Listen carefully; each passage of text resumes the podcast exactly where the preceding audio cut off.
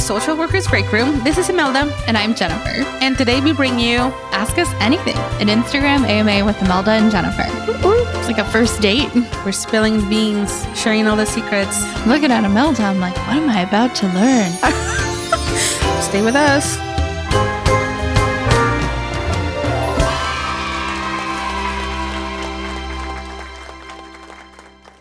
So we put ourselves out there on this one and let you ask us anything. So today we're going to be responding to your questions. So we'll kind of start at the top, tell you what the question was, and, you know, respond.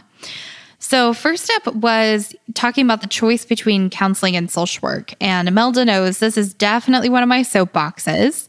So the difference is really going to be in career options and kind of view of how the world works.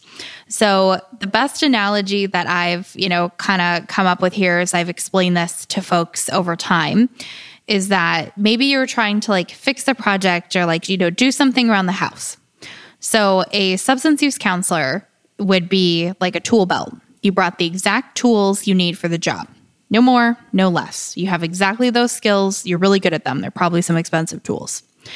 A counselor is more like a toolbox, right? Like you got a couple layers. You've got some other stuff you can go through. Even if it wasn't the first thing you pulled out to solve the problem, you've got other options. Mm-hmm. And then social workers are like Home Depot, having everything at your fingertips at all times. So, because social workers, again, practice from the micro, meso, macro framework. So working both with individuals, working with communities, and working with entire systems. Social workers are politicians. They are researchers. They are lobbyists. They are psychotherapists. They are program developers. They are professors. They are educators. There's a neat uh, infographic that was put together by the University of Oklahoma that's like, one hundred jobs in social work. Uh-huh.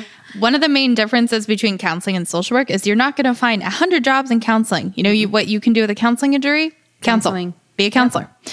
So if you want to do anything else, you know, it's a master's degree. They both take time. They both have an internship. They both have licensure requirements in pretty much all of the fifty states.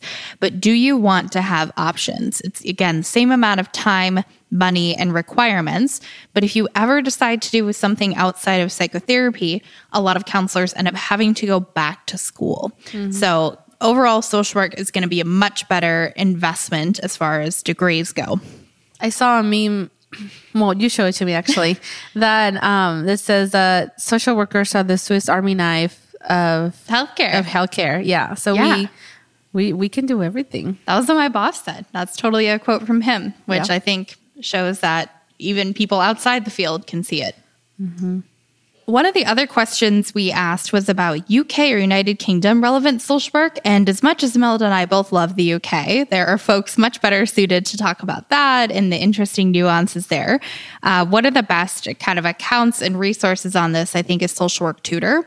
So they're at Social Work Tutor on Instagram, but the community really exists and the Facebook page is much bigger. And then there's also a Facebook group that goes with that mm-hmm. Facebook page. So if you want to learn more about social work in the United Kingdom, there's social workers that are in England, are in London, are in Wales, are in Ireland, um, are in a number of places and can provide you a lot of specific information on like international social work and what their university system looks like. You know, one of the biggest differences is here with an M S W, you can be a psychotherapist or a social worker. In other countries, that's not the case because their educational programs don't prepare you for the same kind of, you know, roles yeah. to have in society. So a little bit different there, but that's going to be a great resource if you're looking to learn more about that. And I think um, it just is a way. I feel like in the, and we'll talk more about that a little bit later on the episode, but how social work is viewed or perceived or utilized in the community in different countries is different than the way we do it in the U S. You know, a few years ago, I visited Ireland, and I, when one of the meetings with one of the university professors, they mentioned like, well, one of the main things that we don't do here is that in the U S, social workers are mainly mental health professionals. And in some other countries, or including Ireland, social workers are more focused on um, community building, advocacy, mm. building community programs, more like macro focus. Um, and we're more focused on, or our programs at least at the universities are more focused on training mental health professionals. So. Yeah. So speaking of, a lot of you wanted to know about kind of social work abroad and what that looks like. So Imelda and I have both traveled with an organization called the Council on International Programs. And as always, anything we mention in this episode is going to be linked in the resources mm-hmm. page on our website for the episode. So they promote international understanding through professional development and cross-cultural exchanges. So kind of long story short, they have programs where social workers all over the world may be hosted in your town, and you get to do fun things like you could host a social worker in your home, you could be doing a social work activity like, for example, I've taken them to a local needle exchange, or you could be doing some like touristy fun stuff like driving to California and taking them to Disneyland for the first time or up to the Grand Canyon. And then on the flip side, they also have opportunities for you to travel to other countries and work with their social workers and residents. So, for example, I went to Costa Rica and met up with sociologists there. They don't quite have an exact equivalency for social work. Um, and it's amazing because, you know, they have universal health care there and they've hugely expanded social safety nets, which is radically different. But also, you know, a neighboring country, Nicaragua, are under a dictatorship right now, which could be its own whole episode. Mm-hmm. So they have a lot of refugees immigrating to Costa Rica, which changes the social services landscape. So during my time there, you know, we met with refugees, we did practical things, right? Provided childcare at a free dental clinic, as well as met with sociology students who were facing a lot of the same challenges, especially around like the progression of L G B T Q issues. And then we did some work in other parts of the country, like Ortega and Bolson, particularly, again, not going in to save anyone. We don't do white saviorism here, which, yep. by the way, if you don't follow at No White Saviors on Instagram, you really should. Uh, they're also social workers, incredible humans. But again, we were supporting practical needs. Like we provided childcare or, you know, leading uh, yoga during an established women's mutual aids group. And I know, uh, Imelda, you had also gone a couple times. Yeah, I, I've been part of the same the same program, the Council International Programs, with uh, the local chapter here in Arizona. And I've been fortunate enough that I've gone through uh, quite a few of those trips, probably like four now. Um, my very first one was to the Netherlands, more specifically to, to Amsterdam. Um, I went to Ireland one time and uh, Scandinavia and Eastern Europe as well. Um, but I think like I wanted to talk more about my experience of the Netherlands because this was my very first time traveling abroad. Um, I, you know, I've been back and forth in Mexico, but that's where I was born. So I don't really count it as abroad. Um, it's all part of the same, but, um, traveling to the Netherlands was, uh, like big culture shock and like eye opening for me. I came back, I would tell everyone about like what I learned, how things are different, how they're doing things much better in this in terms of like social services. And I know that it's kind of hard to compare because, you know, we're such a large nation compared to the size of the Netherlands, but, um, they are doing some like really progressive things that, uh, they just work. Um, so some of the, one of the things that is stuck with me the most is that, Um, we visited the university and I was able to learn how like their social work programs runs and their, you know, their focuses and experiences. Like I mentioned, and social work in other countries looks very different because they are more of like community builders and advocates. And they are like those rebels, you know, who are like always fighting for social justice. Um, and they don't focus so much on mental health or, you know, psychotherapy. Um, so for example, we visited, um, the Museum of Prostitution, where we met uh, a social worker who was also like part of running the, the museum and um, educating people on prostitution. Because if, you know, as you know, prostitution in Amsterdam is legal and is regulated by the government. Um, so we got to learn how this came about and actually how the government and, you know, the licensing entity that provides the li- license for, uh, for sex workers,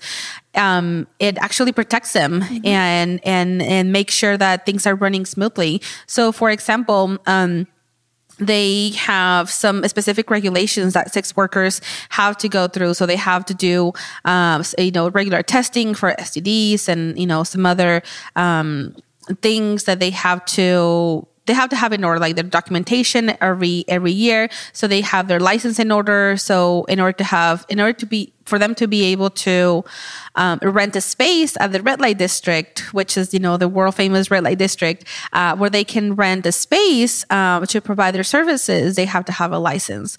And one of the benefits of doing this is that, one, they pay they pay taxes, so they are uh, reported as, you know, self-employed.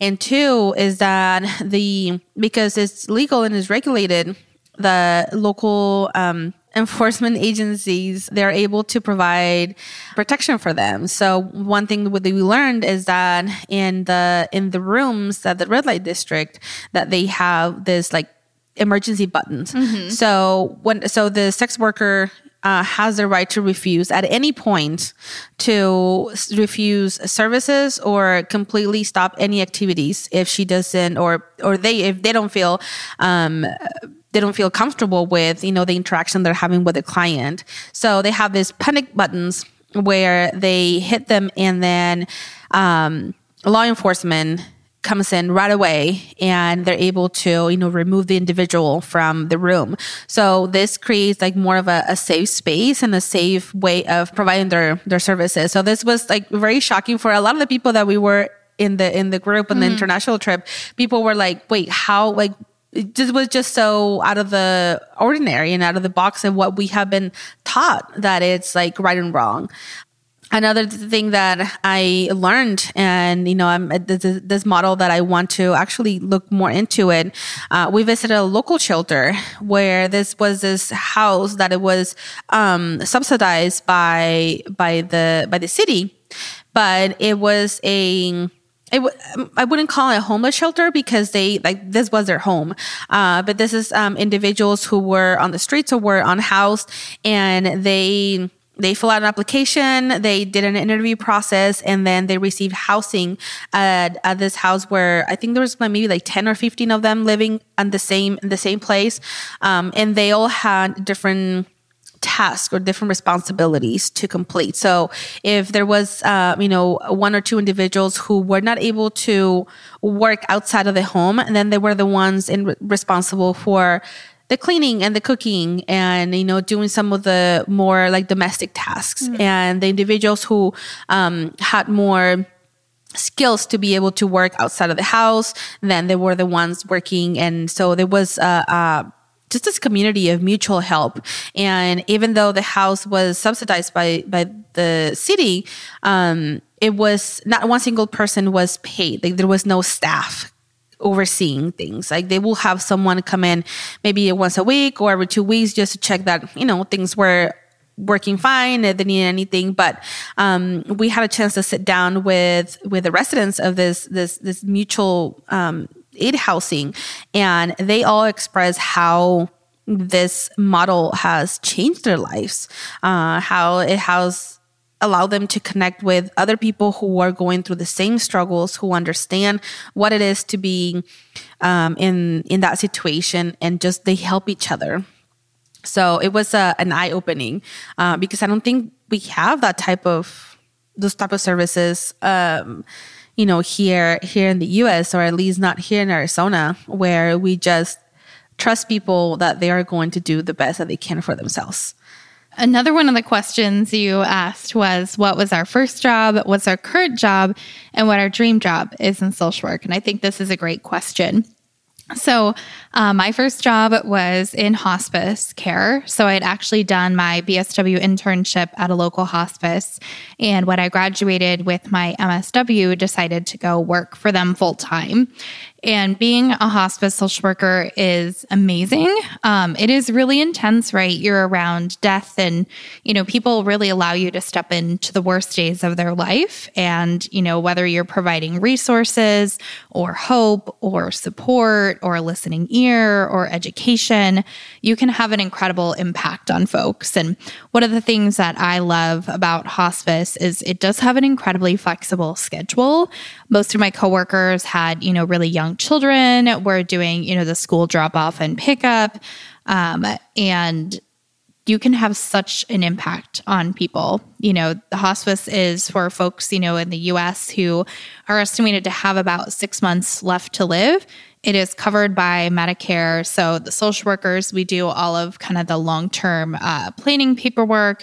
We do all the power of attorneys. We help get folks into group homes or skilled nursing facilities or memory care for the right level of care, help them apply for benefits, help them do things like plan the funeral, you know, who are their animals going to go to, and also help them remain comfortable and often more times, you know, more educated and less anxious about kind of what do the next steps look like?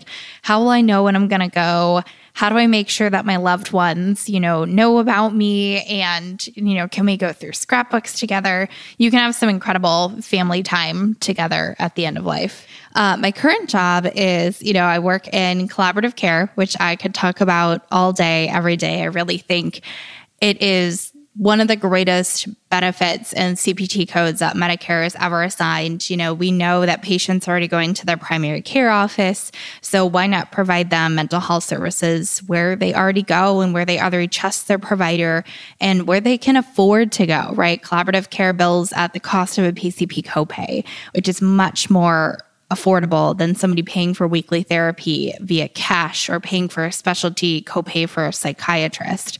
So I run that. I have a team of about thirty people, oversee a couple states, um, have been there for a number of years and love that. I'm also, it's Imelda and I mentioned a couple times, uh, professor at the university and do course development so that more social workers can take more social work courses uh, and really have a love for social work education. I really have a love for management. I think that comes from, I want to make more radical, loved, intelligent, cared for social workers into the world. So, you know, doing that both through management, clinical supervision, and education is really a passion of mine. But thinking of dream job, you know, I think really I'd love to run and radicalize a large program. Um, I've had the privilege of having a number of kind of financial aspects to my career, right? Run revenue cycle and utilization management departments. So I feel like maybe one of my next steps is to say, hey, you know, if we have the funding or if we find the funding and we make things a priority, you know, we can really change some of these programs or some of these institutions to actually work for the people they were intended to be created for. So I think that's kind of more my dream job, is eventually run and radicalize a large program. What about you, Imelda? Hmm. I mean, I have some ideas of what I want to do in the future, but um, I can start with sharing my first job. My first job was, um, I was still finishing my undergraduate degree in psychology, and I got this internship um, as part of my program, and I ended up staying there after graduation. I stayed there for about three years. My first year was my internship, and then I stayed there a two or three more years after that. Um, and it was a community mental health agency. So um, I had I was working specifically with Uh, children in the after-school program. So we had a program from two p.m. till eight p.m. It was a very structured program. So this was um, children whose uh, parents were prov- uh, receiving mental health services or, you know, behavioral health services through the agency. And, you know, the children were also part of like the, you know, the family service plan. Um, so we had children. Some of them uh, had a lot of uh, behavioral needs, uh, you know, just behaviors that were kind of like difficult to to manage. Um, so I learned a whole lot. Uh, there was a lot of learning, a lot of building patience and building trust with children that have been through probably the, the system for a long time. There were children who had been in foster care and then they were like placed back with their parents. So their parents were, you know, working on their own things, building their own like uh, parenting skills, and the children will come to us um, to learn some of those coping mechanisms too that um, that they needed in order to function, you know, uh, in their homes and things like that. So it was a, a great learning experience. I was there for about three years, and then I started with um, working in the, in the children's program. So it was like five-year-olds to twelve-year-olds. And then mm. after that, I transitioned into the teen program, which was super fun. Uh, and then I was running the, the teen program. Uh, was twelve-year-olds through um, seventeen. So we did a lot of fun activities and a lot of, you know, heart-to-heart conversations. Um, I really enjoy that that job. Um, so that was my very my very first one. And then I transitioned after that to other positions in case management and working in uh, different shelters. Um, then I worked at a school for some time as well. Um, I feel like my common denominator has been working with the children and youth. Mm-hmm. Um, I, I really enjoy working that, with that population.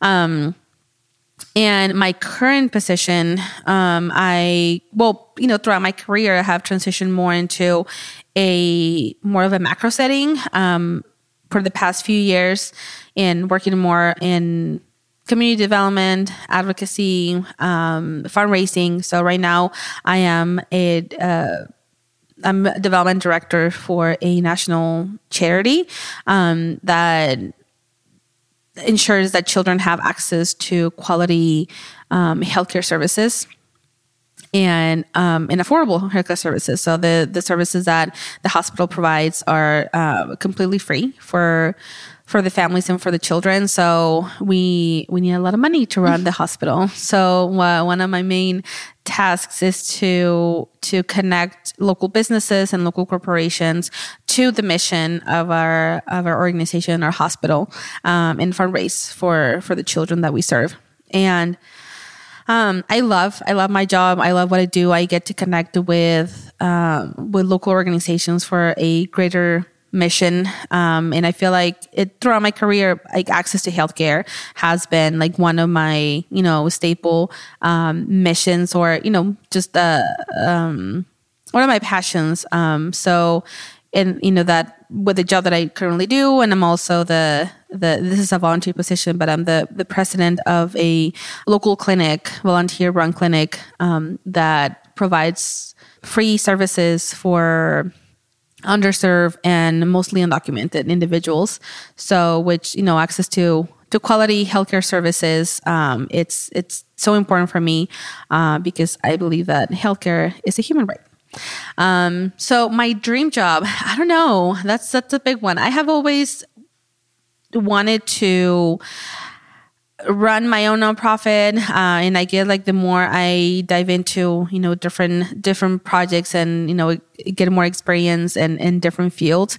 Um, I feel like it's something that has something related to um, to access to healthcare. Mm. Um, so that will be one of the one of the things, especially as as relates to the to the Latino community.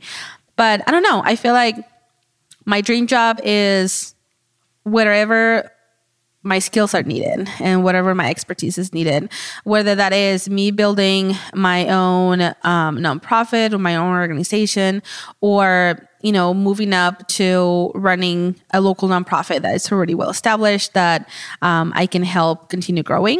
I don't know. We'll see. I think, I guess I, I don't know what I want to be when I grow up. Still don't know. Still don't know. But I know I want to make an impact and continue making an impact the way, you know, I've been doing it. So um, I don't think I will ever go into full like corporate, completely not related to social work or anything like that. I don't think that will ever fill my cup. No, no, no, no. Business analyst, certified public accountant, Imelda. I was going to say maybe Clown Academy. Maybe Clown Academy. You never know. You, you never can pivot know. At any time. It, it could be. It could be my passion that I haven't. You know, social covered. Work is diverse. I don't know if it's that diverse though. I don't know. I don't know. It Maybe there is an M S W equivalency in Clown College. In Clown College. So it turns out all of you had such excellent questions for Imelda and I that we couldn't fit them into just one episode. So we hope you thought this was interesting. Feel free to slide into our D Ms with more questions, and we will see you on part two of Imelda and I's Instagram Q and A. See you then.